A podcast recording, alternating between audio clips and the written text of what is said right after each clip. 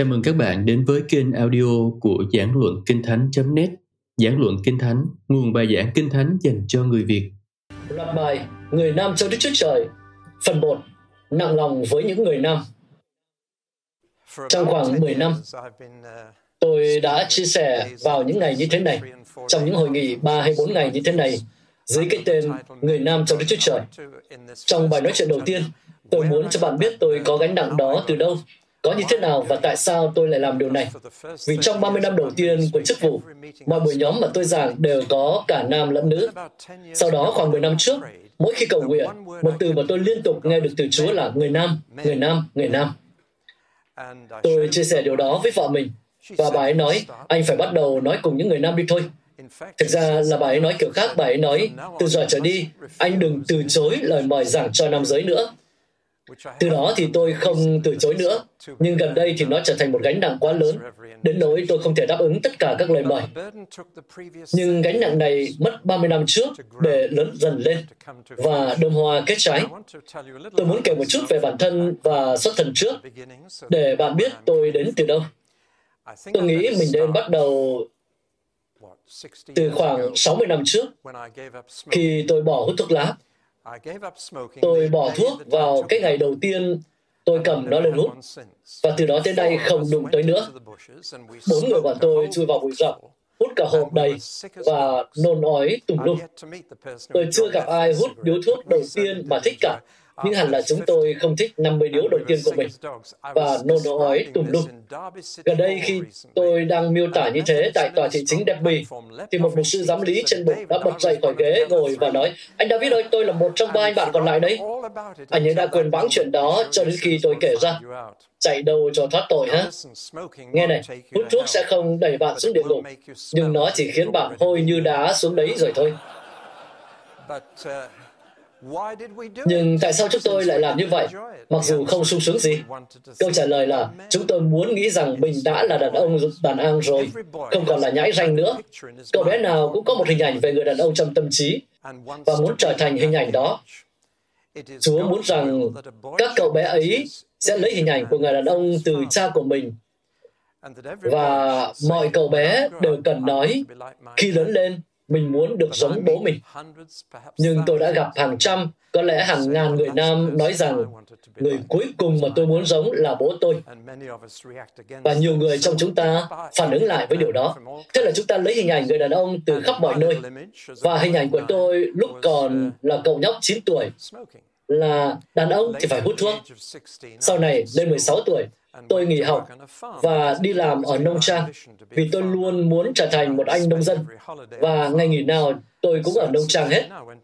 Thế là đến mười sáu tuổi, tôi đi làm ở nông trang, dậy lúc bốn giờ sáng để vắt sữa cho chín mươi con bò, với một anh khác có tiếng là chửi thề dài hơn mọi người mà không bị chửi lại.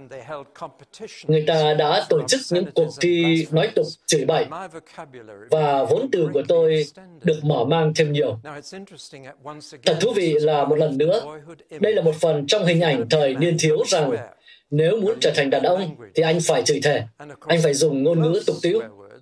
Tất nhiên là hầu hết những từ chửi thề đến từ hai mối quan hệ thiêng liêng trong đời sống con người, giữa người nam và người nữ, rồi giữa con người và Đức Chúa Trời. Cho nên hai từ tục tĩu hay dùng nhất tại Anh là fuck và hell. Người ta lấy những mối quan hệ thiêng liêng và khiến chúng trở nên ô uế. Chửi thề là như vậy. Nó hạ thấp một điều tốt đẹp, thậm chí là một điều thánh khiết. Nhưng đó là một phần của hình ảnh người đàn ông trong đầu những cậu bé, rằng đã đến lúc mình bắt đầu chửi thề. Từ đó chứng minh rằng mình là đàn ông. Vậy là tôi lớn lên với hình ảnh về người đàn ông mà tôi lượn lặt từ khắp nơi. May thay là một năm sau khi làm việc ở nông trang, tôi đã gặp một người đàn ông có tên là Giê-xu. Tôi cứ tưởng ông ấy đã chết được hai nghìn năm rồi, và hơi sốc khi phát hiện ra là không phải thế. Tôi trở về nông trang và thấy chính mình đang hát thánh ca cho mấy con bò vào năm giờ sáng. Đó là một phép lạ nho nhỏ, vì thường thì đâu có ai ca hát líu lo vào năm giờ sáng với cái công việc như vậy. Ước gì tôi đăng ký bằng sáng chế trong đời này, vì một năm sau đó, tại tuần báo nông dân, Tôi phát hiện ra một bài báo nói rằng âm nhạc giúp sữa tràn chảy trong con bò. Vào thời điểm đó, nhiều nông dân thường thổi sáo trong chuồng bò để cải thiện lượng sữa. Tôi khẳng định là mình đã phát hiện ra điều đó từ lâu trước khi nó được công bố. Nhưng là vậy đó, và cuộc sống bắt đầu thay đổi khá ngoạn mục. Tôi bắt đầu giảng đạo, không phải trong các hội thánh. Bây giờ họ chưa để tôi giảng, nhưng tôi giảng tại bất cứ nơi nào có thể. Buộc giảng của tôi là con xe Jeep cũ mà quân đội Mỹ bỏ lại từ Thế chiến thứ hai, và tôi sẽ đỗ nó tại bất cứ chỗ nào có người nghe. Nếu có một đoàn người xếp hàng tại rạp chiếu phim hay dưới bãi biển Whitley Bay hay Northumberland, ở bất cứ đâu thì tôi sẽ đỗ con xe Jeep này và rao giảng. Tôi muốn nói với cả thế giới điều mình đã phát hiện ra. Chúa Giê-xu vẫn sống và điều đó thay đổi cả lịch sử. Tôi phấn khích với điều đó đến mức cứ ngây ngô đứng ở bất cứ đâu và giảng về nó. Không lâu sau, khoảng bảy tám mươi người trẻ tuổi đã nhập hội với tôi và lập thành một băng đảng khá khét tiếng ở Đông Bắc nước Anh. Chúng tôi đi khắp nơi. Sau một thời gian, tôi thấy mình giảng tại các hội thánh và chuyện là thế này.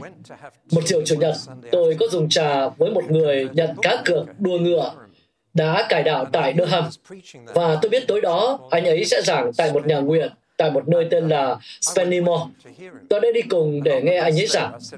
Khi đi xe buýt đến đó, tôi hỏi, tối nay anh sẽ giảng gì thế Jack? Và anh ấy nói, tối nay tôi có giảng đâu, anh giảng mà. Tôi đã lên bục giảng và trình bày được toàn bộ thần học cùng lời chứng của mình, cùng mọi thứ khác, trong đúng bảy phút. Thế là lúc bấy giờ, đời tôi nảy sinh căng thẳng. Tôi rất thích làm nông và muốn làm nông dân.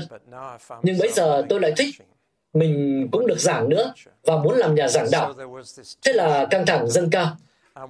Bây giờ tôi muốn chia sẻ với bạn một bí mật, một bí mật đơn giản mà tôi đã nghiệm ra về sự dẫn dắt của Chúa.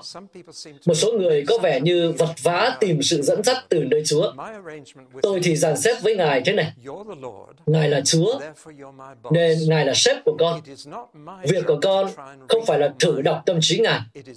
Ngài có trách nhiệm bảo con xem Ngài muốn con làm gì. Và nhiều năm trước, tôi đã trang trọng hứa với Chúa là nếu Chúa nói rõ cho con biết Ngài muốn con làm gì, thì con sẽ làm. Nếu Chúa bảo con phải nói điều gì đó, hoặc phải đi đâu, chỉ cần Ngài nói rõ, thì con sẽ vâng theo. Tôi nghĩ là bởi ân điển Ngài, tôi đã giữ được lời hứa đó trong những năm qua, dù nó có cái giá của nó và hậu quả của nó. Nhưng nó có nghĩa rằng tôi không đi tìm sự dẫn dắt.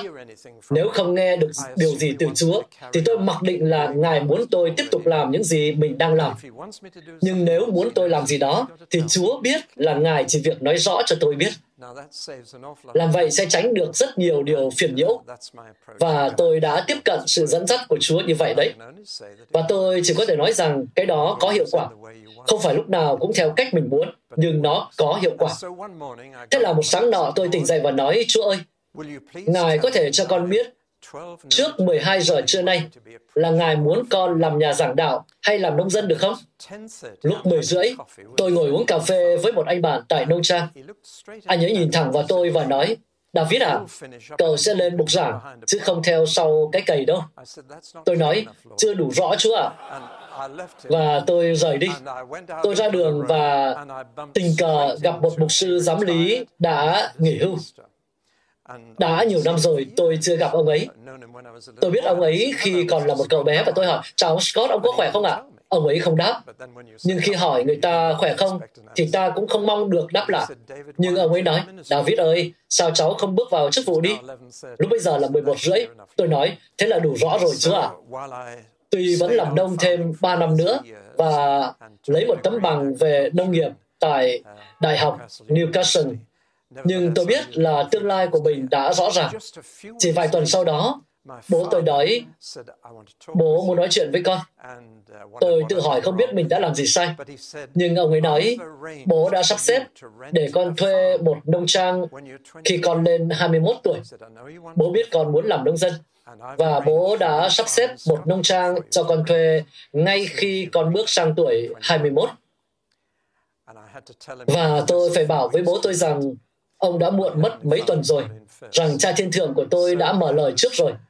Mọi chuyện khá đáng nói, và khi lái xe qua nông trang nhỏ đó, tôi từng nhìn vào nó và nghĩ bụng, Biết đâu mình đang vắt sữa bò trong đấy đấy.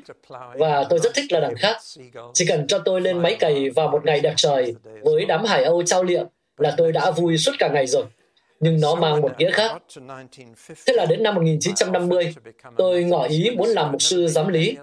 Tôi chưa từng đến một hệ phái nào khác, nên thậm chí tôi còn không biết một hệ phái nào. Và thực ra, cha ông tôi đã là người giám lý suốt từ thời John Wesley. Một trong những người giảng đạo đầu tiên của ông ấy là John Portson, một nông dân người Yorkshire, chính là tổ tiên của tôi. Từ đó trở đi thì ai cũng làm nông dân, hoặc người giảng đạo, hoặc cả hai. Nên đây là truyền thống gia đình, nhưng cũng không hẳn là truyền thống, mà là quyết định của chính tôi, cuộc đời tôi. Vậy là tôi ngỏ ý muốn làm chức vụ trong hội thánh giám lý, và họ bảo, phải một năm nữa chúng tôi mới nhận cậu được. Tôi bảo, tôi sẽ đi bất cứ đâu các ông sai tôi đi, và làm bất cứ điều gì các ông bảo tôi làm trong một năm. Được. Trong quần đảo Anh thôi. Được rồi, cậu có thể đến quần đảo Shetland. Đó là chỗ xa nhất họ có thể gửi tôi đến. Tôi luôn nghĩ đó là một hình hộp ở khu cửa sông Forth. Trong mọi tập bản đồ ở trường, thì nó không ở trên kia mà ở đâu đó dưới này, trong ô vương nhỏ. Tôi đã ra khơi trên một con tàu chạy bằng than đốt từ Leith, cảng Edinburgh. Chúng tôi đã đi qua Aberdeen, qua John o' Groats, qua Orkney và qua Fira. Thế mà chúng tôi vẫn đi tiếp. Tôi nghĩ bụng, cái quần đảo Shetland này ở đâu ấy nhỉ? Cuối cùng tôi cũng lên đến đó, chăm sóc năm hội thánh và có cái thuyền máy để đi lại giữa chúng. Đó là một trải nghiệm tuyệt vời. Nhưng tôi nghĩ rằng lễ tang đầu tiên tôi cử hành là khởi đầu của gánh nặng mà tôi đang chia sẻ với các bạn. Bây giờ là năm một nghìn chín trăm năm mươi. Đó là lễ tang đầu tiên của một người đàn ông. Và trên đấy không có phụ nữ dự lễ tang, mà chỉ có đàn ông. Lần đầu tiên, hội thánh toàn là đàn ông. Chủ nhật nào cũng là hội thánh cứu sinh, phụ nữ và trẻ em trước. Hiểu ý tôi nói không ạ? Nhưng bây giờ, lần đầu tiên hội thánh ở đây đầy nam giới, khiến tôi hơi ngạc nhiên chút. Rồi chúng tôi đến Nghĩa Trang. Tại Nghĩa Trang, tôi làm theo thủ tục hay nghi thức và đi khỏi mộ. Nhưng sau khi tôi đi, những người nam vẫn ở lại và làm gì đó. Vì không nhận ra là họ đã làm gì, nên tôi mới hỏi. Hình như là một hội viên tam điểm qua đời. Cả hội quán đã đến dự đám tang và làm gì đó để nói lời từ biệt với người hội viên chúng tôi vừa chôn cất. Lúc ấy tôi không biết gì về hội tam điểm, nhưng tôi đã hỏi rằng, sao các anh đều là hội viên tam điểm vậy? Sao các anh vào hết hội quán thế? Vì không ai đến hội thánh, và họ bắt đầu kể cho tôi lý do họ gia nhập. Lý do chính mà tôi phát hiện ra là sau Thế chiến thứ hai, họ trở về nhà vì quá nhớ đại đội toàn đàn ông, nên họ đi tìm một chỗ để nhập hội anh em trở lại, và họ đã tìm thấy hội quán tam điểm. Thế là ai cũng gia nhập. Tất cả các cựu chiến binh nam đều gia nhập. Họ kể cho tôi về tình bằng hữu, tình huynh đệ với nhau và mọi điều khác. Thậm chí họ còn nói rằng, cậu gia nhập đi, nếu cậu quan tâm thì chúng tôi sẽ giới thiệu. Và suýt chút nữa thì tôi đã làm vậy. Thật biết ơn Chúa vì tôi không gia nhập, vì giờ tôi đã biết nhiều hơn về nó. Nhưng họ bảo tôi rằng điều này sẽ giúp ích cho sự nghiệp của tôi. Tôi thấy hơi lạ. Nhưng từ đó tôi đã phát hiện ra rằng có những hội thánh ở London không nhận anh làm mục sư nếu anh không thuộc hội này. Tôi đã không gia nhập, và giờ thì tôi rất mừng về điều đó. Nhưng tôi muốn nói, trước khi nói thêm về điều này, rằng những gì tôi nói ra, tuy có tiêu cực và chỉ trích, nhưng được nói với một tay quặp sau lưng. Vì nếu hội thánh không cho những người nam tình huynh đệ tốt hơn hội quán tam điểm địa phương, thì tôi cảm thấy như mình đang chiến đấu với một tay quặp sau lưng. Nhưng từ đó, tôi khám phá ra nhiều điều về hội này, và tôi tin đó là một cách nguy hiểm để tìm tình huynh đệ và tình bằng hữu với những người nam. Tuy nhiều người gia nhập vì động cơ tốt và lý do xã hội. Thực ra là họ đã viết và lưu hành một cuốn sách nhỏ về tôi để cảnh báo người ta về gã David Pawson rầy rà này. Người viết là người đứng đầu nhà thờ Anh giáo tại Hồng Kông. Một thông tin bên lề khá thú vị. nhưng tôi đã thấy kết quả của những điều này. Bây giờ tôi đang ở một sân vận động không xa đây lắm, và một cặp vợ chồng già đến gặp tôi sau buổi nhóm.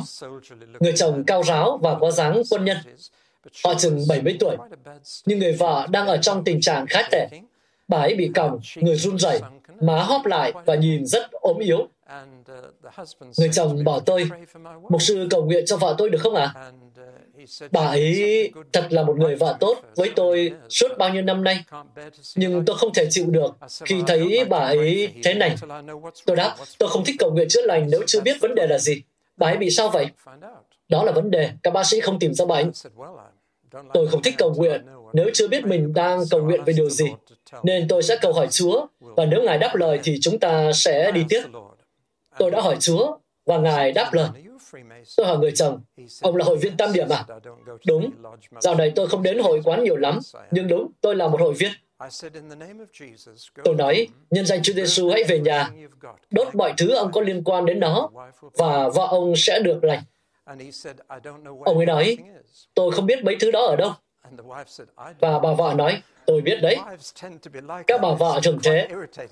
Khá là khó chịu đúng không? Nếu anh có bất gì, thì chỉ cần đi hỏi vợ. Cô ấy sẽ chỉ chỗ và anh tìm thấy luôn. Họ đã về nhà, đốt các vật dụng và bà vợ không hề khá hơn. Họ đã đốt các thứ ở sân sau và không thấy một dấu hiệu nào khả quan. Thực ra là người chồng đã ngửa cổ lên trời và kêu rằng, Chúa ơi, người đó bảo bà ấy sẽ được lành nếu chúng con đốt chúng. Chúng con đốt rồi mà bà ấy đâu có khỏe hơn. Và lần đầu tiên trong đời, Chúa đã phán với ông ấy và nói, có mấy thứ ở trong gara. Họ vào gara, tìm thấy một số thứ khác và đốt đi. Tối hôm sau thì họ đến và lên gặp tôi sau buổi nhóm. Tôi không thể tin vào mắt mình nữa. Bà vợ trông trẻ ra đến mười tuổi, còn ông chồng nhìn như thể tôi đã biếu ông ấy cả triệu đô vậy. Có cậu thiếu niên mười bốn tuổi sống gần nhà tôi bị chứng tè dầm. Cứ đi cắm trại là phải mang theo tấm trải cao su, nên bị chọc ghẹo đủ kiểu.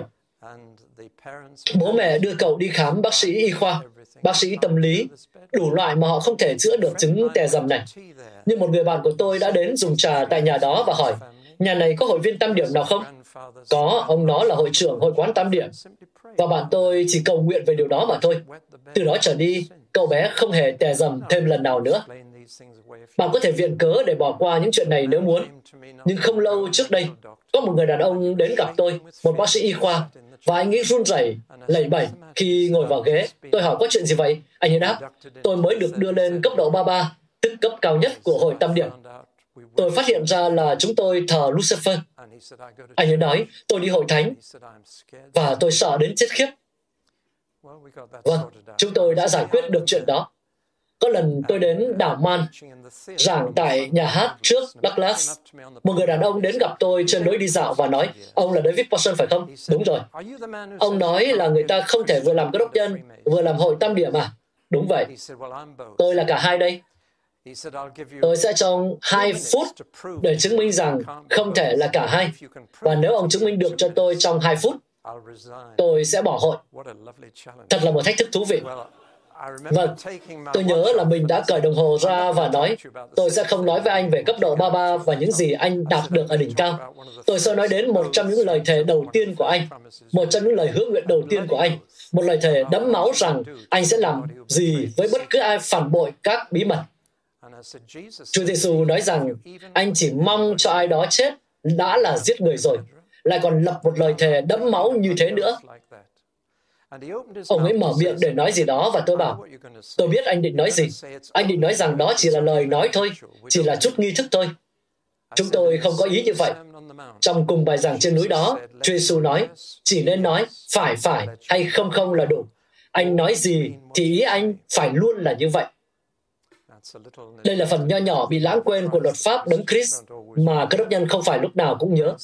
Nhưng nó có ở đó.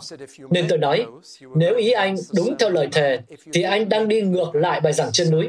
Nếu ý anh không đúng theo lời thề, thì anh cũng đang đi ngược lại bài giảng trên núi. Thế mà anh nói mình là người theo Chúa Giê-xu. Vâng, tôi phải nói là anh ta đã bỏ hội vào chiều hôm đó. Và tôi làm như vậy trong một phút rưỡi. Anh ta sẽ phải trả giá rất đắt vì đảo Man đầy dãy hội đó. Chỗ của mọi kẻ trốn thuế, và họ thực hiện mọi phi vụ giao thương trong hội quán. Điều đó sẽ khiến anh ta phải trả giá đắt trong công việc kinh doanh, nhưng anh ta đã bỏ hội. Tôi sẽ kết thúc từ chỗ mà mình đã bắt đầu, để các bạn thấy là hôm nay tôi rất nghiêm túc. Chúng ta đang nói đến những điều nghiêm túc. Tôi muốn thấy trong hội thánh có tình huynh đệ giữa những người nam vượt trên cái hố sâu đó, không có bí mật gì cả, ở trong ánh sáng và lấy danh Chúa Giê-xu làm trung tâm. Đó là điều Chúa Giê-xu định để hội thánh trở thành nơi có tình huynh đệ. Cho nên Ngài mới chọn mười hai người nam để bắt đầu hội thánh. Thật lạ là ngày nay chúng ta đi tìm phụ nữ và trẻ em, trong khi Chúa Giê-xu để xây dựng hội thánh Ngài đã tìm những người nam, và người nam lao động hầu hết đều là lao động chân tay. Chỉ có một người làm việc bàn giấy giữa vòng họ. Nhưng Ngài đã chọn mười hai người nam lao động bình thường và đã khởi đầu một hội thánh hiện đã lên con số một phẩy năm tỷ người. Khi nào chúng ta mới biết làm theo cách của Chúa Giê-xu đây? Bây giờ tôi sẽ nói cho bạn biết hy vọng của tôi với ngày hôm nay. Ấy là mọi hội thánh hiện diện tại đây sẽ bắt đầu một chương trình môn đồ hóa những người nam trong đó. Tôi thấy lo lắng khi đến hết hội thánh này sang hội thánh khác và nói, cho tôi xem chương trình hoạt động của các anh. Đó thường là một danh sách dài. Có những chương trình cho trẻ nhỏ, cho các nhóm vui chơi, cho giới trẻ, cho những người về hưu, cà phê sáng cho nữ giới. Và tôi phải mòn mỏi tìm trong chín trên mười hội thánh xem có gì dành cho nam giới không. Nhưng đó lại là cách Chúa Giê-xu khởi sự từ ban đầu. Rồi, tôi phát hiện ra rằng hầu hết các hội thánh đều có nhiều nữ hơn nam. Trong hai nhà thờ giáo xứ mà tôi mới giảng, thì cứ năm người nữ mới có một người nam. Và anh ta nhìn như thể bị kéo đến đó vậy. Nhưng con số trung bình của các hội thánh mà tôi từng đến là nữ gấp hai lần rưỡi so với nam. Nói cách khác là cứ năm người nữ thì có hai người nam, trung bình là như vậy. Một số hội thánh có khá khẩm hơn chút, nhưng tại sao hội thánh lại quá thiếu đàn ông và trở nên cái mà tôi gọi là hội thánh cứu sinh, phụ nữ và trẻ em trước vậy? Vâng, tôi bắt đầu hỏi tại sao. Tôi luôn là người muốn biết tại sao. Từ khi còn nhỏ, tôi đã vậy, và bố mẹ tôi phát chán với tôi. Tại sao thế bố? Tại sao hả mẹ? Tôi cứ hỏi luôn một. Tôi muốn biết tại sao thế này, thứ kia lại như vậy. Và tôi bắt đầu hỏi tại sao các hội thánh lại quá nghèo nam giới đến vậy. Hãy nhớ là trong Cựu Ước, khi Chúa muốn khám phá sức mạnh của dân Israel, Ngài đã phán rằng, hãy đếm những người nam trên hai mươi tuổi có thể chiến đấu. Tôi dùng cái đó làm thước đo thô sơ và sẵn có. Tôi được mời đến các hội thánh, nhìn vào họ và hy vọng là thấy họ như Chúa thấy họ, rồi cho họ vài lời tư vấn và lời khuyên. Một trong những điều đầu tiên tôi làm là đếm những người nam trên hai mươi tuổi có thể đánh trận cho Chúa. Điều đó sẽ giúp ta hình dung được sức mạnh thực sự. Tôi không hề ngần ngại khi nói tôi tin rằng sức mạnh của mọi hội thánh đều nằm ở nơi những người nam trong đó. Đó là lý do tại sao tôi đã và đang tập trung vào điều này. Vậy tại sao lại có sự thiếu vắng này? Vâng, từ Shetland, tôi đã học đại học, nghiên cứu thần học tại Cambridge, suýt chút nữa thì mất đức tin tại đó. Tất nhiên là mất đức tin vào Kinh Thánh, nhưng không mất đức tin nơi Chúa. Người ta dạy chúng tôi đọc Kinh Thánh với cây kéo trong tay, cắt ra thành từng mảnh và cắt nhiều điều ra. Nhưng dù sao thì tôi vẫn giữ được đức tin và trở ra, nhưng lại vào những hội thánh mà phần nhiều là phụ nữ và trẻ em. Tại sao? Một thời gian sau, Hội Thánh Giám Lý bảo tôi rằng họ muốn tôi làm nhà truyền đạo và cho tôi một con xe đầu kéo có khoang ở lưu động, rồi phái tôi đến các mỏ than ở Nam Yorkshire. Bây giờ là thời trước vua Arthur, nhưng trên đó vẫn rất khó nhằn. Tôi xuống các hầm lò, vào các quán rượu, hộp đêm và cố gắng truyền đạo. Một số người đã đến với Chúa, nhưng sau một năm, tôi biết rằng mình không phải là một nhà truyền đạo. Thật tuyệt vời khi khám phá ra mình không phải là cái gì, và không cố gắng để trở thành cái đó. Hãy khám phá điều Chúa muốn bạn trở thành, và theo đuổi nó. Nhưng đừng cố gắng trở thành điều mà Ngài không muốn. Cái đó giết chết người ta. Và tôi đã gặp quá nhiều cơ đốc nhân cố gắng làm điều mà Chúa đã giao việc cho người khác làm. Và tôi biết mình không phải là một nhà truyền đạo, nhưng tôi không hối tiếc về năm đó. Tôi đã học được nhiều điều về bản thân. Chúng tôi có thấy những sự cải đạo, và nhờ đó mà tôi có vợ, nên nó không phí hoài. Nhưng đến cuối năm, khi tôi đang về chỗ cái xe và nói, Chúa ạ, chắc chắn là Ngài không muốn con tiếp tục làm điều này. Chắc chắn là Ngài có điều khác cho con. Đây là một kinh nghiệm học tập tuyệt vời, con cảm ơn Chúa vì điều đó. Nhưng Ngài muốn con làm gì? Và một cách rất rõ ràng, Chúa nói, có một bức thư đang đợi con ở trong xe. Tôi nóng lòng chạy đến đó. Tôi đến chỗ cái xe, mở cửa ra, và có một phong thư màu xanh dương trên sàn. Tôi luống cuống nhặt nó lên, mở ra, và phải ngồi phịch xuống. Ở đầu thư là huy hiệu của Không quân Hoàng gia Anh. Chúng tôi đang tìm một mục sư tuyên úy trong Không quân Hoàng gia. Chín người đã nộp đơn ứng tuyển, nhưng chúng tôi muốn thêm tên anh vào danh sách ứng viên phỏng vấn. Anh có sẵn sàng không? Thế là tôi tìm trong xe xem có phong thư nào khác không, mà không có. Nên tôi phải mặc định rằng đây là điều Chúa muốn tôi làm. Điều cuối cùng, tôi chưa bao giờ đi lính.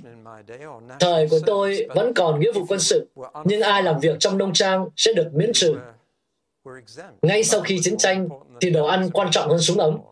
Thế là tôi không bao giờ được gọi đi lính và không muốn bị gọi. Dù sao thì tôi cũng xuống London và dự phỏng vấn. Tôi sẽ không bao giờ quên buổi phỏng vấn đó. Đó là một căn phòng lớn và cái bàn dài phủ vải xanh lục. Ngồi sau bàn là các sĩ quan Hải quân Hoàng gia, Lục quân và Không quân Hoàng gia, mặc quân phục, và chỉ có một cái ghế duy nhất đặt trước bàn. Tôi nhìn qua cửa và nghĩ, mình sẽ không vào đấy đâu. Tôi luôn biết ơn vị trung sĩ đang trực ngoài cửa để gặp từng người trong chúng tôi. Khi tôi đi qua, anh ấy nói thầm, Ngài chỉ cần tưởng tượng là họ đang mặc đồ lót là xong. Tôi đi vào, coi như tất cả đang mặc áo ba lỗ, và tôi hết sợ họ luôn. Tôi thấy thoải mái, vui vẻ. Thế là họ nhận tôi. Họ nói, đến ngay xê em e là cơ sở y tế trung ương tại Hoban để khám sức khỏe. Tôi đi khám sức khỏe với phi hành đoàn, và tôi nhớ mình đã đi vào một căn phòng trong trạng thái trần như nhộng, không một mảnh vải che thân, và có ông bác sĩ mặc blue trắng ngồi sau cái bàn. Ông ngước lên và nói, à, mời cha vào. Từ đó trở đi, tôi cố luận xem là mình có cái mác nào gắn quanh cổ không? Đây là buổi nhóm nam giới, nên tôi có thể kể hết cho các anh em. Tôi tình cờ kể chuyện đó cho một cậu khác, cũng đang khám sức khỏe, và cậu ấy nói, ít nhất thì ông ấy cũng không nói là mời Rabbi vào. Để anh em tự luận nhé. Chắc là nói về phép cắt bì. Thế là tôi vào một phòng khác, và có người nói, bây giờ tôi cần thử thính lực của anh. Hãy lặp lại mọi từ tôi nói cá. Tôi nói cá. Khoai chiên. Tôi nói khoai chiên. Và từ cấm. Tôi nói, tôi sẽ làm mục sư tuyên úy nên tôi không thể nói những từ như thế. Người đó nói, anh đã được nhận. Và anh ta ký giấy chứng nhận. Và tôi thấy mình giáp mặt với một hội chúng gồm cả trăm người nam. Tôi dắt mọi bài giảng vào túi, nhưng thành ra công cốc hết. Tôi nhận ra là trước đó, mình đã thích nghi với việc giảng cho phụ nữ và trẻ em. Hầu hết các nhà giảng đạo tại nước Anh này cũng vậy. Thật khác khi nói cùng những người nam. Đàn ông thích nói toạc móng heo ra. Họ không muốn giữ kẽ. Họ không muốn những lời bọc đường. Họ muốn biết anh đang nói gì thế. Kể cả tôi không đồng tình với anh, thì tôi cũng muốn biết anh thực sự muốn nói gì. Cứ nói trắng ra xem nào. Tôi đã phải quảng các bài giảng của mình đi. Và ba năm làm tuyên úy trong Không quân Hoàng gia Anh đó thật là kỳ diệu với tôi. Tiếc là nó khiến tôi hơi thẳng thừng trong lời nói, và tôi nghiệm ra rằng đôi khi các hội thánh thông thường có xu hướng phản ứng lại với điều đó. Tôi phát hiện ra là họ không thích những người giảng đạo trực tính, nên tôi thường được giới thiệu là không xa lạ gì với tranh cãi. Tất cả những điều đó có nghĩa rằng tôi có sao nói vậy, có gì nói đó. Nhưng tôi nghiệm ra là những người nam muốn như vậy, ngay cả khi họ đến và không đồng tình với ta về điều đó, vì họ muốn nói trắng ra. Nên ba năm đó đã tác động sâu sắc đến chức vụ của tôi, và tôi trở lại với cuộc sống thường dân với quyết tâm rằng bất cứ hội thánh nào mà tôi làm mục sư đều có số lượng nam nữ ngang nhau. Như thế có nghĩa là phải đặt câu hỏi tại sao họ lại không có ở đó. Tôi đã đưa ra một số lý do. Một là hai cuộc thế chiến đã cướp mất những người nam khỏi hội thánh. Họ đã ra trận và không trở về. Ý tôi không phải là những người đã hy sinh. Ý tôi nói đến những người còn sống nhưng không trở lại hội thánh. Họ đã thấy và đã làm những điều không tương xứng với đức tin vào một Đức Chúa Trời tốt lành. Họ nghĩ, sao mình có thể tin vào một Đức Chúa Trời tốt lành sau vũng bùn lầy và máu me trong những chiến hào của Thế chiến thứ nhất đây? Gần đây, tôi đến một hội thánh ở Đông London. Tại đó, trước Thế chiến thứ nhất, họ có một buổi nhóm nam giới cả ngàn người vào tối thứ hai. Và chúng đã tác động đến chính trị quốc gia. Một vị diễn giả vào buổi nhóm tối thứ hai ấy đã khiến một bộ trưởng nội các từ chức vào sáng thứ ba. Có các thành viên nghị viên tham dự buổi nhóm đó. Buổi nhóm đó nói cùng nước Anh và rất xúc động. Tôi hỏi hội thánh này rằng, các anh bây giờ còn buổi đó không? Không. Nó dừng từ bao giờ vậy? Họ đáp, chúng tôi cố gắng phục hồi lại. Sau Thế chiến thứ nhất, nhóm lên đến hai mươi, ba mươi người, rồi tịt mất. Có thể nói như vậy về rất nhiều hội thánh khác. Nếu nhìn vào đài tưởng niệm chiến tranh trong các hội thánh tại Anh, bạn có để ý là số cái tên trong Thế chiến thứ nhất nhiều hơn trong Thế chiến thứ hai bao nhiêu không? Ấy là bởi vì nhiều người nam trong hội thánh ra đi trong Thế chiến thứ nhất, còn không nhiều người nam trong hội thánh ra đi trong Thế chiến thứ hai. Có sự sụt giảm, và Thế chiến thứ hai đã khiến nó càng giảm nhanh hơn. Vâng, nó có nghĩa rằng Thế chiến thứ nhất dẫn đến một cuộc cách mạng xã hội lớn chưa từng thấy tại Anh Quốc. Chưa bao giờ có nhiều người nam ra trận đến vậy. Tất nhiên, ban đầu là tình nguyện, sau đó là nghĩa vụ. Nhưng đàn ông nước Anh đã ra trận. Vì thế, lần đầu tiên, phụ nữ phải đảm nhận những trách nhiệm của đàn ông. Trong một số trường hợp, người phụ nữ đã cáng đáng gia đình trong bốn năm. Bây giờ, các nhà máy toàn phụ nữ, do tay phụ nữ làm.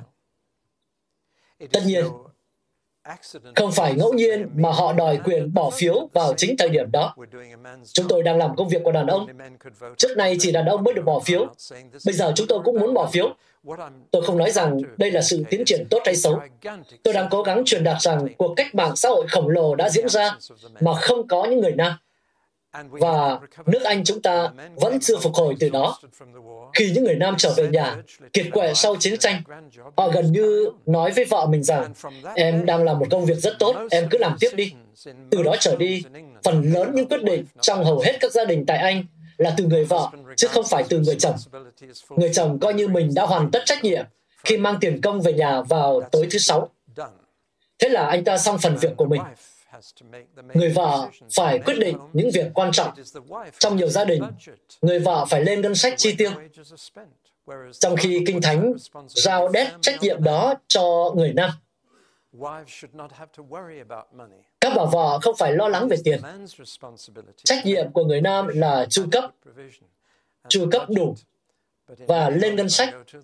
Nhưng trong nhiều gia đình mà tôi đến, người vợ đáng thương phải vật vã cân đối tiền cước truyền hình, tiền xe cộ, công việc nội trợ và mọi thứ khác. Đó là một gánh nặng mà nàng không nên gánh vác.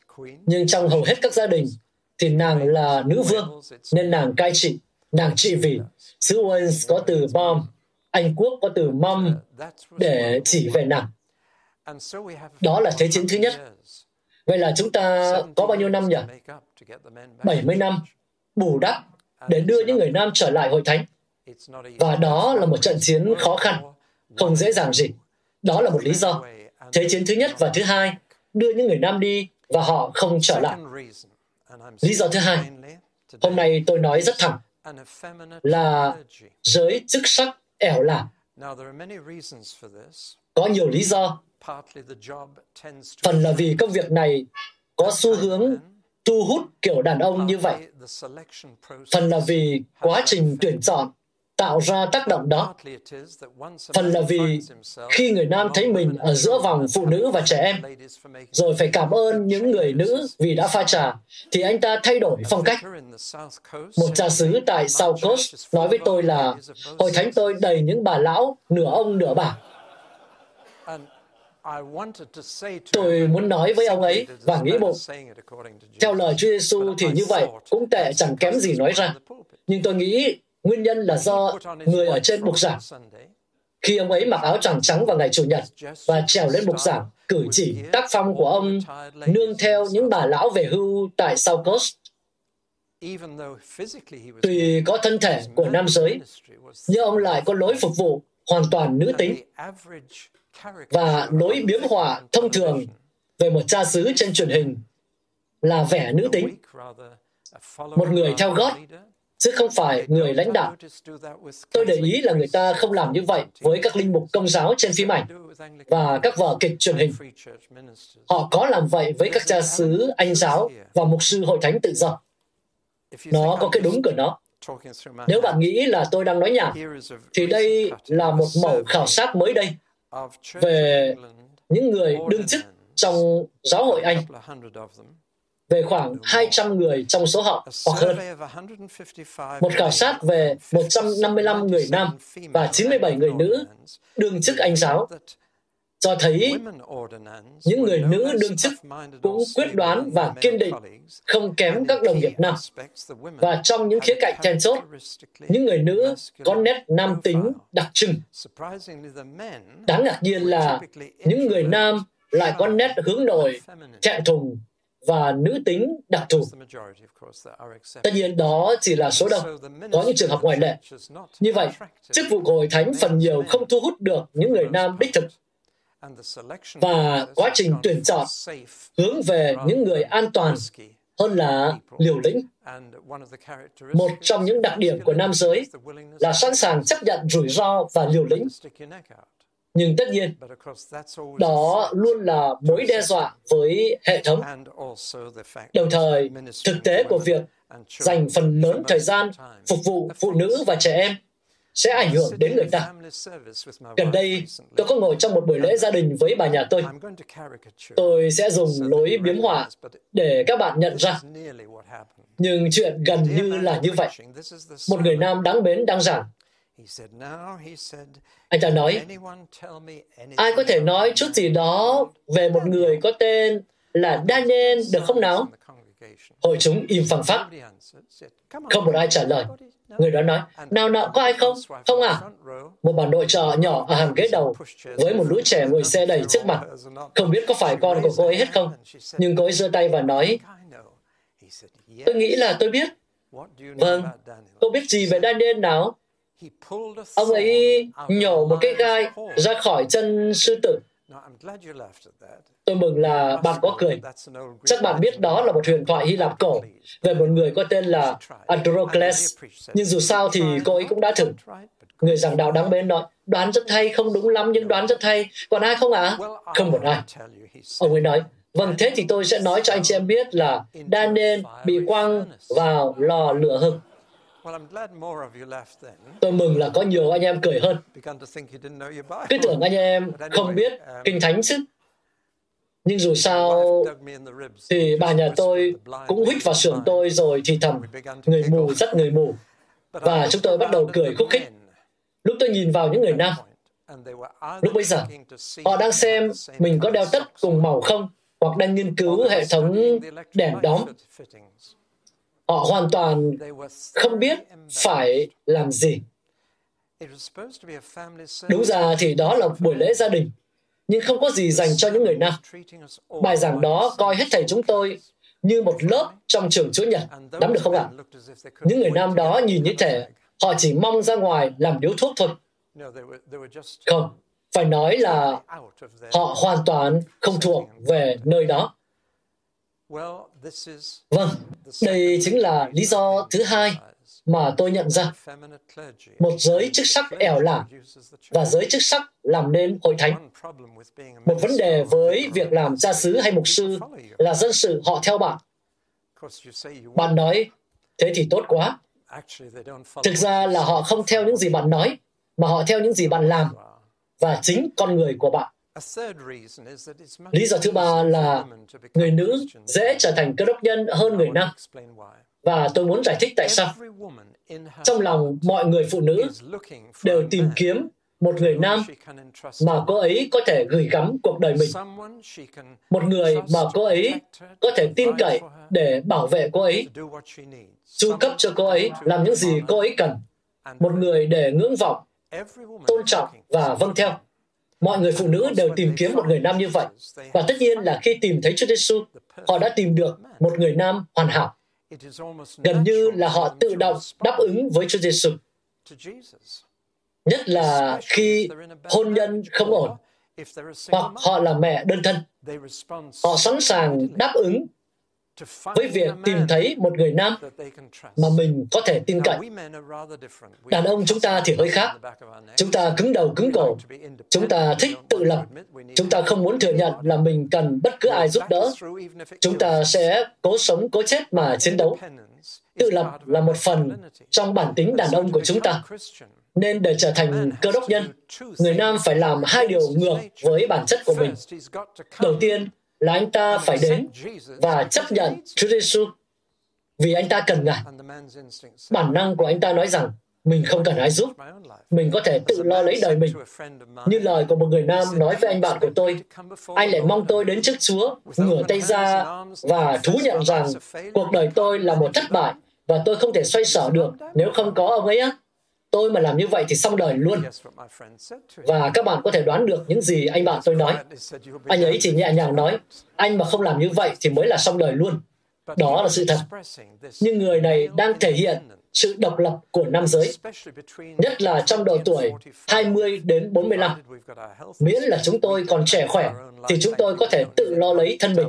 Cảm ơn anh, chúng tôi không cần ai phải bảo mình nên làm gì, trừ khi có thảm họa lớn xảy đến. Trừ khi chúng ta bị phát hiện phạm tội, như Jonathan Atkin hiện đã trở thành cơ đốc nhân. Người ta nói, ôi chẳng qua là do ông ấy bị phát hiện thôi. Đúng là vì ông ấy bị phát hiện. Ông ấy phát hiện ra chính mình và nhận ra mình thực sự như thế nào. Rằng tuy đi hội thánh, nhưng ông ấy lại là một con người ngạo mạn, kiêu căng, độc lập và không tin cậy nơi Chúa Giê-xu. Cảm tạ Chúa vì thảm họa đã khiến ông nhận ra. Nhưng cần đến một thảm họa, bị sida, công việc kinh doanh đổ vỡ, đối tác ôm tiền chạy trốn, hôn nhân tan vỡ. Trong độ tuổi hai mươi đến bốn mươi lăm, thường thì phải có một thảm họa lớn để nói với một người nam rằng anh ta cần được giúp đỡ. Khi anh ta đã tin cậy Đấng Christ và theo một nghĩa nào đó là mặc lấy phần nữ tính trước Đấng Christ. Giờ đây anh ta là một phần trong nàng dâu của Đấng Christ. Nhìn lên Đấng Christ như chồng mình. Bây giờ anh ta phải làm một điều nữa hoàn toàn trái với bản chất của mình, mà vẫn là một người đàn ông. Quá nhiều cơ đốc nhân đầu phục trước Đấng Christ. Những cơ đốc nhân nam đầu phục trước Đấng Christ trở nên yếu đuối. Họ trở nên nữ tính hơn. Trong mối quan hệ với Đấng Christ, người nam phải trở nên nữ tính hơn. Trong mối quan hệ với những người khác, anh ta cần giữ sự nam tính với gia đình, với đồng nghiệp, với mọi người khác. Đó là một điều chỉnh khá lớn, một sự đảo lộn kép đối với người nam. Và chỉ ân điển Chúa mới có thể giúp anh ta làm như vậy. Nhưng quá nhiều người nam đã đánh mất bản lĩnh đàn ông khi trở thành cơ đốc nhân, và đó là một bi kịch. Tôi nghĩ là các bạn biết tôi đang nói gì. Vâng, để tôi minh họa điều này bằng câu chuyện. Khi tôi xuống miền Nam xứ Wales, một người nữ lên gặp tôi sau buổi nhóm và nói, thưa ông Pawson, tôi gặp một vấn đề, ông có thể giúp tôi được không? Tôi hỏi, chị vừa có chồng, vừa có vấn đề đúng không? Đúng vậy. Chồng chị có phải là vấn đề của chị không? Không phải. Thế chị đã kể với chồng vấn đề của chị chưa? Chưa. Tôi nói, tại sao vậy? Thì đây là vấn đề thuộc linh, và anh ấy chưa tin Chúa. Thế thì có gì khác đâu? Tôi nói. Ông không hiểu à? Anh ấy không hề hiểu gì về những điều thuộc linh. Và đây là một vấn đề thuộc linh. Nhưng chồng chị là người mà Chúa muốn chị mang vấn đề đó đến. Tôi không tin là như vậy, chị ta nói. Chúa muốn trả lời vấn đề của chị qua chồng chị. Thế nên Ngài mới ban chồng chị cho chị. Chị ta nói, tôi không tin là như vậy. Nghe này, Chúa từng phán với một người qua con lừa của anh ta. Thế mà chị lại bảo, Chúa không thể phán qua chồng chị à? Điều đó thuyết phục được chín trên mười người nữ. Từ đó mà tôi biết họ nghĩ gì về chồng mình. Nhưng nó không thuyết phục được chị ta. Chị ta bỏ đi và phao tin khắp nơi là đừng mang vấn đề thuộc linh đến gặp ông David Pawson.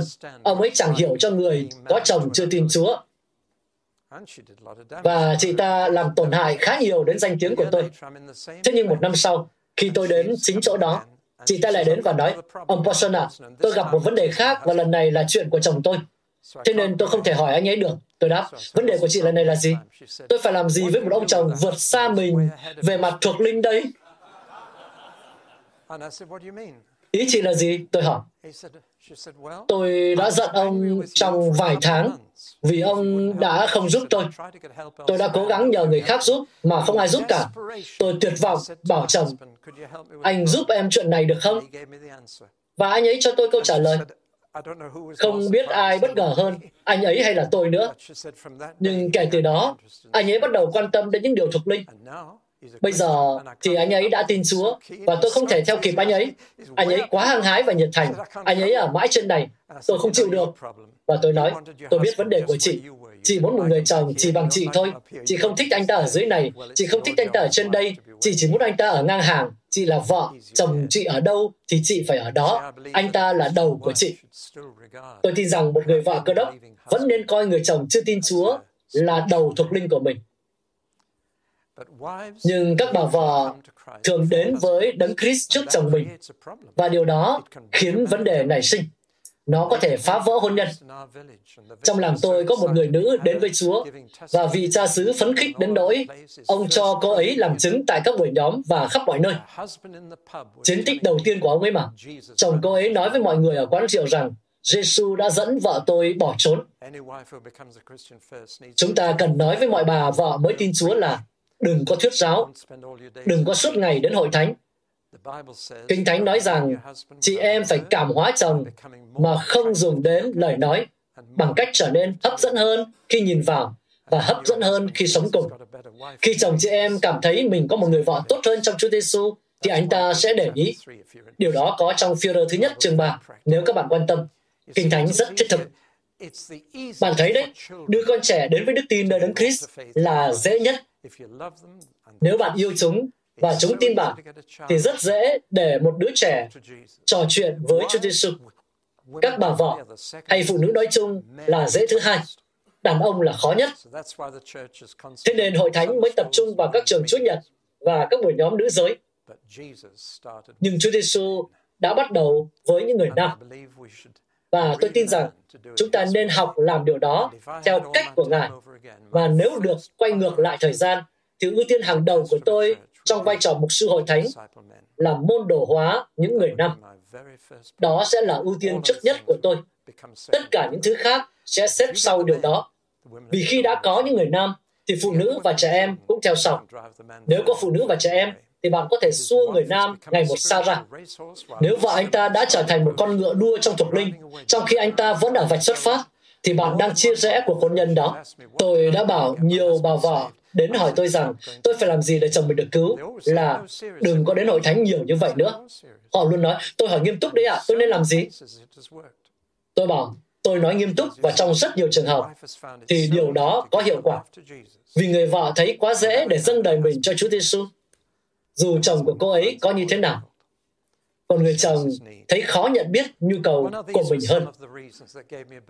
Vâng, có một số lý do khiến tôi nặng lòng với những người nam, nhưng tôi cũng nảy nở gánh nặng đó với những người nam từ những gì xảy ra ngoài xã hội kia.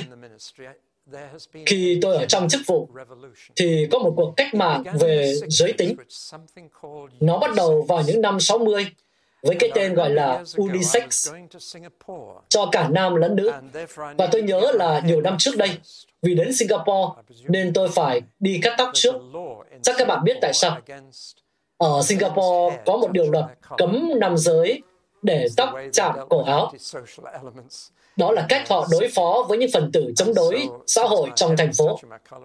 Vì tóc tôi chạm đến cổ áo, nên tôi phải đi cắt tóc. Tôi nói với bà nhà tôi là, anh vào trong phố chút, và bà ấy nói, em cũng phải vào trong phố, em đi với anh nhé. Thế là chúng tôi đỗ xe và đừng anh ấy đi. Thời đó thì không cần phải đặt lịch cắt tóc. Tôi bước vào tiệm và thấy có từ unisex. Trong tiệm có những anh thợ và cô thợ cắt tóc trẻ trung cùng các khách hàng nam nữ. Tôi ngồi xuống một cái ghế và một cô gái trẻ vô cùng quyến rũ bắt đầu cắt tóc cho tôi. Một trải nghiệm mới với tôi. Không hề khó chịu. Tôi đang nói chuyện phiếm thì tôi nhìn qua gương và thấy phía bên kia phòng là bà nhà tôi với cậu người Ý trẻ trung, thông minh, đẹp trai đang cắt tóc cho bà ấy. Cả hai đều không biết là mình đến cùng một chỗ và tình cờ nhìn thấy nhau. Chúng tôi bèn cười phá lên. Không biết là hội nhân viên họ nghĩ gì, chắc là tức cười lắm. Nhưng đó là màu đầu của vấn đề. Đàn ông bắt đầu để tóc dài hơn, phụ nữ bắt đầu cắt tóc ngắn hơn, đàn ông bắt đầu đeo khuyên tai, trang sức và mang túi xách. Phụ nữ bắt đầu mặc quần bò và đeo bốt. Có sự lẫn lộn đến độ mà một cha xứ kết thúc lễ hôn phối bằng câu, nay tôi tuyên bố anh chị thành vợ thành chồng và để anh chị tự tìm ra sự khác biệt. Có người đang muốn vào, ai đó đang dẫn đường cho người đó được không? Rồi, cảm ơn nhé. Đó là khởi đầu của sự lẫn lộn giữa nam và nữ. Và từ đấy, nó cứ gia tăng. Giờ thì chúng ta không biết mình đang ở đâu nữa rồi. Tôi tin đằng sau đó không chỉ là một trào lưu xã hội. Tôi tin rằng Satan, còn có tên khác là Apollyon, kẻ hủy diệt. Vì không tạo dựng được thứ gì, nên hắn mua vui bằng cách phá hủy những gì Chúa đã tạo dựng. Hắn là kẻ phá hoại chính cống. Tôi tin rằng Satan đang phá hủy, phá hoại nam giới và nữ giới. Cố tình làm như vậy. Vì Đức Chúa Trời đặt để sự hào hiệp và sự lãng mạn. Giờ thì sự hào hiệp đã được gắn mác là chủ nghĩa xô vanh. Tôi đã bị khiển trách vì để một người phụ nữ đi qua cửa trước. Toàn bộ ý thức của chúng ta với các giá trị về giới tính đã bị bóp méo. Để tôi nói ngay về trào lưu mà chúng ta gọi là chủ nghĩa nữ quyền. Đằng sau đó là một lời than vãn chính đáng rằng phụ nữ đã bị đối xử như những công dân hạng hai và có giá trị không bình đẳng với nam giới. Đây là lời than vãn đúng đắn và người nam chúng ta cần lắng nghe, vì tất cả chúng ta đều phạm phải điều đó theo cách này hay cách khác. Tuy nhiên, giải pháp mà người ta đưa ra là một giải pháp sai lầm. Ấy là xóa bỏ mọi sự khác biệt, gọi tất cả chúng ta là con người, và quá sợ bị mất lòng. Việc quá sợ làm người khác mất lòng hay đúng đắn chính trị còn lâu mới đúng Kinh Thánh, và căng thẳng ở đây ngày càng gia tăng. Có những cơ đốc nhân quan tâm đến đúng đắn chính trị còn hơn cả chuyện đúng đắn đạo đức. Để tôi lần theo sự phát triển này trong vài năm qua, những năm sáu mươi, thời đại của unisex, những năm bảy mươi, thời đại của đồng tính luyến ái, công khai tính dục, này đã được hợp pháp hóa, và cái gì được hợp pháp hóa thì sẽ thành lẽ thường tình. Đó là một nguyên tắc rất quan trọng, rằng khi bất cứ điều gì được công nhận về mặt luật pháp, thì dân tình sẽ chấp nhận nó như lẽ phải. Chuyện đó có liên hệ mật thiết với việc hợp pháp hóa ma túy, hợp pháp hóa mại dâm và nhiều động cơ chính trị khác. Dù sao thì đồng tính luyến ái cũng công khai tính dục. Tôi nhớ vào một buổi nhóm, và các bạn sẽ không bao giờ biết người đó là ai. Một cậu thanh niên lên gặp tôi và nói, bác David ơi, bác giúp cháu được không? Cháu ghét chính mình. Tôi nhìn cậu ấy, đẹp trai, ăn mặc đẹp, nói năng lưu loát rõ ràng là có học thức, có công việc tốt ở thành phố London. Tất cả mọi điều mà một chàng trai trẻ muốn có. Tôi nói, thế mà cậu lại ghét mình ư? Sao lại thế? Vì ở London, cứ rảnh ra là cháu lại xuống đường tìm một người đàn ông để quan hệ. Và cháu thấy ghê tởm bản thân. Cậu có phải là Cơ đốc nhân không? Có ạ. À? Đúng hơn là cháu đang cố gắng trở thành. Và rõ ràng là cậu ta tin Chúa. Chuyện này bắt đầu từ bao giờ? Ở trường, ở trường nội trú ạ. Tôi biết những gì diễn ra ở các trường nội trú cho nam sinh. Tôi sẽ không bao giờ cho con trai mình học ở trong các trường nội trú, nhưng tôi, tôi nói với cậu ấy là không, nó không bắt đầu từ đó. Nó bắt đầu từ nhiều năm trước, trong nhà cậu, trong gia đình cậu. Cháu không nghĩ vậy. Kể cho tôi nghe về bố mẹ cậu xem nào. Bác muốn biết chuyện gì ạ? Ai là sếp? Bố cậu hay mẹ cậu? Ồ, mẹ cháu ạ. Thực ra là bà ấy đã bỏ hai người chồng trước khi cưới bố cháu, và bà điều khiển ông ấy. Thế khi thấy buồn và tổn thương, thì cậu chạy đến ai để được an ủi? Bố cháu ạ. Bố cậu có ôm hôn cậu không? Có ạ. À? Tôi nói, tốt. Các ông bố nên như vậy. Mẹ cậu thì sao? Không bao giờ. Một câu hỏi nữa. Cậu có bao giờ trèo lên giường với bố cậu không? Có, nhiều lần ạ. À? Điều gì đã xảy ra với ông ấy? Bỗng dưng mọi chuyện lộ ra. Bố cậu không có mối quan hệ tốt với mẹ cậu. Và khi cậu bé lên giường thì ông ta bị kích dục, và bạn có thể đoán được phần còn lại. Tôi có thể khóc cho cậu bé đó. Và tôi phát hiện ra rằng trong quá nhiều trường hợp, khi người nam bị lẫn lộn về giới tính, thì ta luôn thấy người bố không phải là người cha đầu của gia đình, mà là người mẹ. Còn chưa nói đến việc không có người bố. Vậy là cậu bé lớn lên với những cảm xúc lẫn lộn, coi bố mình là mẹ và mẹ mình là bố, hoặc không hề có bố và người mẹ đáng thương cố gắng làm cả bố lẫn mẹ. Ngày nay, chúng ta đang gặt hái kết quả của tất cả những điều đó. Chúng sẽ tiếp diễn và ngày càng tệ hại hơn. Nếu những người nam không phải là những người cha thực thụ đầu của gia đình, dẫn dắt vợ và cả nhà, không sai khiến họ, không độc tài, nhưng mà dẫn dắt họ, thì chúng ta sẽ thấy điều đáng kinh tởm này gia tăng. Kinh Thánh có gọi như vậy. Đây là điều gớm ghiếc với Đức Chúa Trời. Ngài không bao giờ định, không dựng nên cơ thể chúng ta cho điều đó. Hậu môn quá là mong manh để dùng vào việc này. Nhưng đó là những gì đang diễn ra. Sau đó là những năm bảy mươi. Song tính và chuyển giới là giai đoạn tiếp theo của quá trình này. Tôi nhớ có hôm cô thư ký của tôi, một người phụ nữ dễ mến, lúc nào cũng bình thản, điềm tĩnh, mà lại vào phòng của tôi với vẻ hoảng hốt. Tôi hỏi có chuyện gì thế? Cuối cùng cô ấy cũng nói, có người đang đợi để gặp ông và tôi không tiếp được. Thế là tôi ra phòng ngoài và tôi thấy một người phụ nữ trung tuổi, đội mũ, mặc áo khoác, đeo túi xách và ngồi trên ghế. Tôi ngồi xuống cạnh cô ấy và nói, cô có chuyện gì vậy? Cô ấy nói, tôi rất lo cho vợ và các con tôi. Tôi phải định thần lại.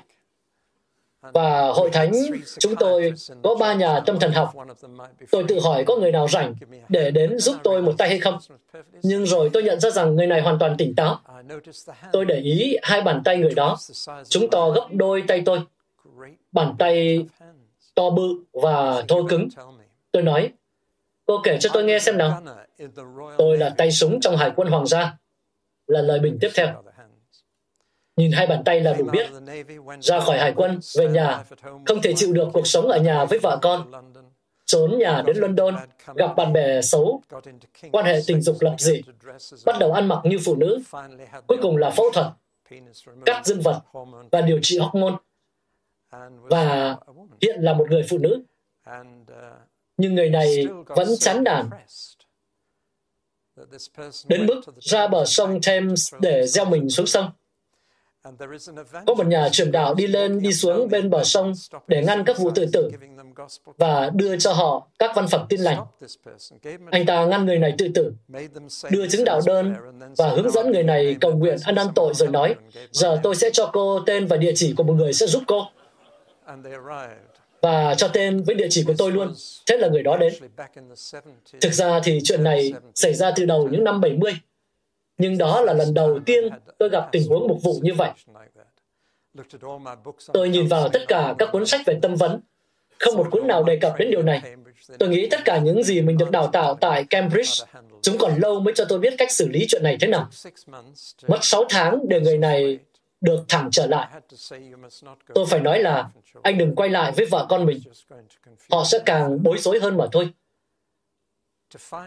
Tìm việc cho người đó gần như là bất khả thi. Tôi đến hết nhà tuyển dụng này đến nhà tuyển dụng khác. Nài nỉ họ nhận người này vào làm. Nhưng khi họ phát hiện ra rằng người này dùng nhà vệ sinh nữ, nhưng lại mang tâm trí và ký ức của đàn ông, thì họ không muốn nhận. Cuối cùng thì tôi cũng nhờ được một nhà tuyển dụng cơ đốc, nhận người này một cách từ từ, chậm rãi nhưng chắc chắn. Bạn đã bao giờ nghĩ đến việc giúp một người nhận biết mình là ai trong Đấng Christ khi họ đã chuyển giới và không thể quay ngược lại không? Hãy nghĩ đến điều đó. Làm sao để họ khám phá những gì Chúa đã định cho họ? Đó là điều đầu tiên, nhưng tôi e rằng còn lâu mới đến điều cuối cùng. Tôi được biết là hiện có hai mươi lăm nghìn người như vậy tại Anh, bằng dân số của một thị trấn nhỏ. Người ta có thể làm miễn phí trên dịch vụ y tế quốc gia, và thậm chí còn có một loạt các chương trình truyền hình về cách làm điều đó. Có lần tôi nói chuyện với một cặp vợ chồng tại một buổi cocktail ở London. Tôi hỏi, anh chị làm nghề gì? Người chồng nói, tôi là bác sĩ phẫu thuật, còn vợ tôi là nhà tâm lý học. Ồ, thế là anh chị chăm sóc cho cả thân thể và linh hồn rồi. Tôi chỉ đùa vậy thôi. Còn nói, đó là công việc của chúng tôi. Chúng tôi có mở phòng khám tư. Những ai đến khám ở đó vậy?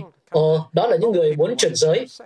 Tôi thay đổi cơ thể họ, còn vợ tôi thay đổi tâm trí họ.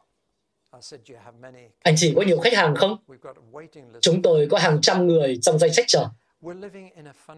Chúng ta đang sống trong một thế giới nực cười, một thế giới mà người ta không muốn chấp nhận những gì Chúa đã dựng nên họ, một thế giới mà họ muốn nói, mình sẽ chọn điều mình muốn trở thành.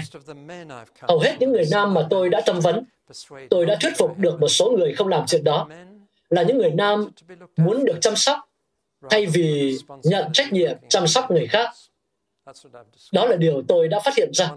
Họ muốn làm phụ nữ và có một người đàn ông chăm sóc mình, thay vì đối mặt với những trách nhiệm của người đàn ông ở trong Chúa. Vâng, đó là xu hướng của xã hội, và nó khiến tôi nặng lòng với việc giúp cho đàn ông trở thành đàn ông. Không phải tôi coi mình là hình mẫu cho bản lĩnh đàn ông. Ấy thế nhưng tôi nặng lòng với việc giúp đàn ông trở thành đàn ông trước Chúa, để trở thành điều Chúa định cho họ trở thành. Hiện đã có nhiều người nữ tham gia vào địa hạt của nam giới, gần như là ngẫu nhiên. Ở đây có rất nhiều mẫu báo mà tôi đã sưu tầm trong vài năm qua. Đây là một trong những thay đổi lớn nhất. Phụ nữ hiện đã dùng súng và ném bom. Chiến tranh vùng vịnh là lần đầu tiên, nhưng giờ đây, phụ nữ giết chóc là chuyện thường tình. Mới ba bốn năm đây thôi, quân đội Anh đã không chỉ đưa nam giới vào chiến tuyến nữa. Đó là một thay đổi cực kỳ lớn.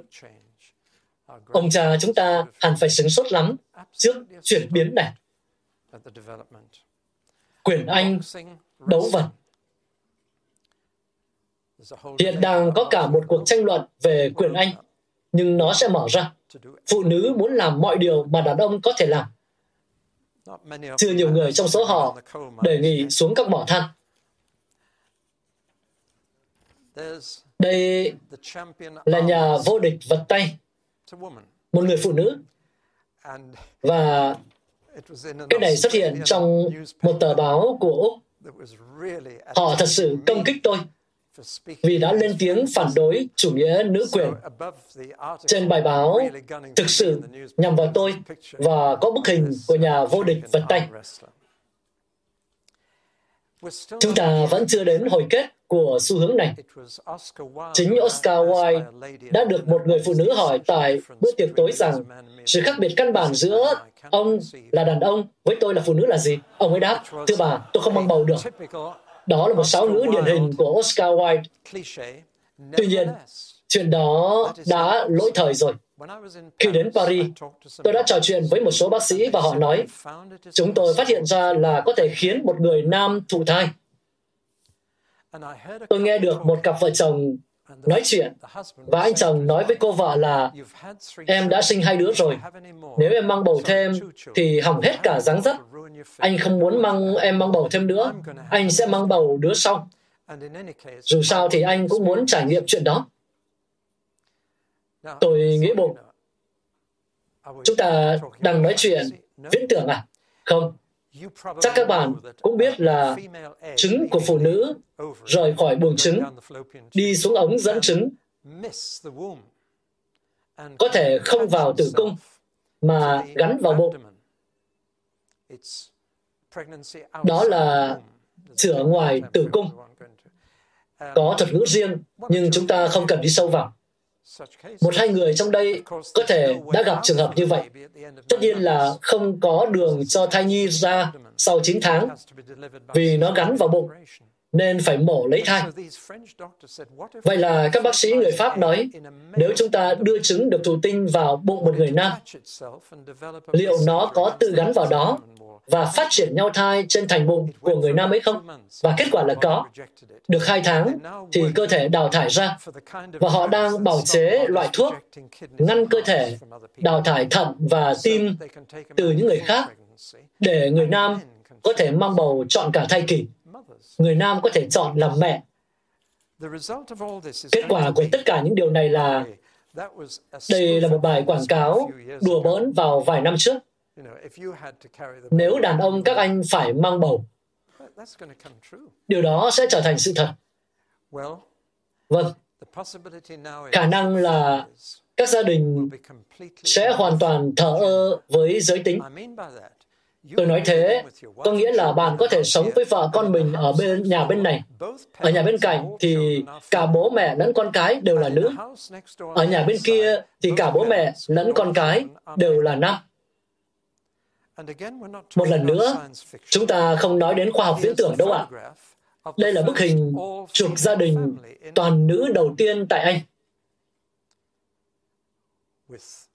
Với việc cấy phôi nhân tạo, với khả năng phát hiện giới tính thai nhi từ đầu thai kỳ, thì giờ đây, người ta có thể lựa chọn. Và tôi e là nhiều bậc cha mẹ đang chọn phá thai vì bào thai không mang giới tính mà họ muốn. Điều đó đang xảy ra. Vậy là đây có gia đình đầu tiên gồm toàn nữ. Điều gì đang xảy ra với ý định tạo dựng cả nam lẫn nữ của Chúa vậy? Cuối cùng, tôi muốn nói thêm rằng sự lẫn lộn này hiện đã vào ngay trong hội thánh. Và đó là điều khiến tôi nặng lòng nhất. Xã hội nổi loạn với trật tự của Chúa đặt ra trong đời sống là một chuyện. Còn hội thánh cũng dự phần vào thì là chuyện khác. Tôi tin rằng hội thánh, tức những người nam cơ đốc đối với tôi, những người nam cơ đốc phải đưa xã hội đi lên, thay vì theo xã hội đi xuống. Nhưng tôi thấy hội thánh dường như đang đi theo gót thế gian, chỉ là muộn hơn mười lăm năm, nên chúng ta mới có tiếng là lạc hậu và lỗi thời, vì chúng ta miễn cưỡng đi xuống. Thế gian đã chấp nhận đồng tính luyến ái từ hai mươi năm trước, bây giờ hội thánh vừa mới bắt đầu chấp nhận nó. Đó là kiểu tụt hậu, và cơ đốc nhân đang chậm rãi theo thế gian xuống dốc. Ly dị đang trở thành chuyện thường trong hội thánh, giống như bên ngoài vào hai mươi năm trước. Vậy là hội thánh chậm rãi xuống dốc, lê chân theo mọi người khác, nhưng dần dần thích ứng với những tập quán và tiêu chuẩn hiện hành, trong khi hội thánh cần dẫn thế giới đi lên. Đây không phải là chuyện kinh dị. Tôi chỉ đang mô tả tình hình thôi. Hiện đã có một cuốn kinh thánh mới do các hệ phái lớn tại Hoa Kỳ xuất bản chính thức, gọi là bản Inclusivist hay là bao gồm, trong đó mọi yếu tố phân biệt giới tính trong nháy nháy đều bị xóa bỏ. Chúa Giê-xu không còn được gọi là con của người nam nữa, mà được gọi chung là con của nhân loại. Đức Chúa Trời không còn là cha nữa, mà là cha và mẹ. Toàn bộ Kinh Thánh đã bị dịch lại và thay đổi một cách có chủ đích. Đó là bản Kinh Thánh chính thức của toàn bộ các hệ phái lớn. Nó chưa đến nhưng cũng sẽ đến nước Anh này. Một bài phê bình về nó trong tờ New York Herald Tribune thì phải. Nhà phê bình nói thế này: tôi nghĩ đó là một trong những nhận xét hóm hình và thông minh nhất mà tôi từng nghe. Ông ấy nói, à, ma quỷ chắc đang cười như nắc nẻ. Đó không chỉ là một lời nói đùa, vì trong bản Kinh Thánh này, ma quỷ vẫn là giống đực. Thế là lộ tẩy rồi, đúng không? Toàn là định kiến. Lễ buổi sáng của B B C hiện nay đang cầu nguyện với Mẹ ở trên trời. Tôi viết cho họ một bức thư và nhận được hồi đáp như thế này từ B B C. Chúng tôi nhận được rất ít sự phản đối và chúng tôi phải phản ánh những xu hướng đương đại trong các buổi lễ tôn giáo của mình. Nên hãy cầu nguyện với Chúa, người, ngôi nữ sẽ giúp ông. Tôi có thể đưa bạn đến với một nhà thờ Anh giáo, nơi người ta đã đặt một tượng thánh giá mới phía trên bàn thờ chính. Tượng đó bằng cỡ người thật, được điêu khắc bởi cháu gái của ngài Winston Churchill, tên là Soames. Trên đó, hình hài của Đấng Christ hoàn toàn khỏa thân. Thực tế phải như vậy. Mảnh vải nhỏ che phần kín của ngài không đúng với lúc ngài bị đóng đinh. Sự sỉ nhục của hình phạt này là bị treo trên đó trong trạng thái trần như nhộng. Nhưng hội thánh thời Trung Cổ không muốn người ta biết rằng Chúa Giê-xu được cắt bì và là một người Do Thái. Đó là một câu chuyện khác. Nhưng trên tượng thánh giá mà tôi đang nói đến, tượng thánh giá thời nay, Chúa Giê-xu không chỉ được khắc bằng cỡ người thật và hoàn toàn khỏa thân, mà còn hoàn toàn là nữ. Và cái đó lơ lửng trên bàn thờ. Những người nam bảo tôi rằng họ phải vật lộn với những tư tưởng sai quấy khi đến dự tiệc thánh. Như thể khi đến tiệc thánh, ma quỷ cố cướp sự thánh khiết khỏi bạn bằng cách đưa một số tư tưởng sai quấy vào tâm trí của bạn vậy. Bạn có thể mường tượng ra việc quỳ xuống trước một hình hài người nữ khỏa thân khi dùng bánh và chén không? Vâng, điều này đang diễn ra. Và nếu bạn không nhận ra điều đó, thì hãy mở mắt ra. Sự lộn lạo cực độ giữa nam và nữ hiện đã lan thẳng vào các hội thánh, và chúng ta phải đối mặt với nó trong hội thánh. Toàn bộ vấn đề về phong chức cho những người nữ chỉ là bề nổi của tảng băng. Tôi đoán rằng quyết định tiếp theo sẽ là phong chức cho những người đồng tính, và tôi sẽ không nói cho bạn biết những gì tôi đoán sẽ xảy ra ngay sau đó, vì tất cả đều là một phần tâm trạng mà trong đó Hội Thánh đang tiếp nhận tinh thần của thời đại, của đời này, thay vì xin Đức Thánh Linh dẫn dắt. Tôi nghĩ là các bạn đã hiểu gánh nặng này. Xã hội chúng ta cần những gia đình mạnh mẽ và một hội thánh mạnh mẽ, và cả hai đều cần những người nam mạnh mẽ. Một vị giám mục đã viết một bài thơ ngắn mà tôi sẽ trích trong phần kết luận. Chiến trận rất gay, trường đời khốc liệt, lính tráng cơ đốc cử vợ đánh thay. Ông ấy có cái lý của ông ấy đấy. Tôi sẽ nói đến nội dung của phần tiếp theo. Trong bài nói chuyện thứ hai, tôi muốn nói đến những khác biệt giữa nam và nữ mà Chúa đã tạo dựng và định ra. Tôi phát hiện ra rằng đàn ông không biết sự khác biệt giữa đàn ông và phụ nữ. Rất lạ, đúng không? Giờ tôi đề nghị thế này nhé. Khi tôi nói xong về những khác biệt giữa đàn ông và phụ nữ, bạn chỉ cần đến bảo tôi là bạn biết hết những điều đó, và bạn có thể vui vẻ nhận miễn phí một cuốn sách của tôi trên giá. Đấy, tôi chỉ đề nghị vậy thôi. Tôi phải báo trước là tôi chưa mất một cuốn sách nào cả, ngay cả khi có các bác sĩ đến dự. Nhưng tôi cứ thoải mái đề nghị như vậy. Nếu bạn bảo là tôi biết tất cả những cái đó, tôi biết sự khác biệt giữa đàn ông và phụ nữ, thì bạn có một cuốn sách miễn phí cùng sự chúc phước của tôi. Và tôi đã sẵn sàng làm một cốc cà phê sau giờ. Chắc các bạn cũng vậy. Các bạn vừa nghe xong bài giảng được phát trên kênh audio của Giảng Luận Kinh Thánh, kênh nhằm cung cấp cho các tín hữu và tôi tớ Chúa người Việt những bài giảng chọn lọc của các diễn giả kinh điển trong những thời đại khác nhau.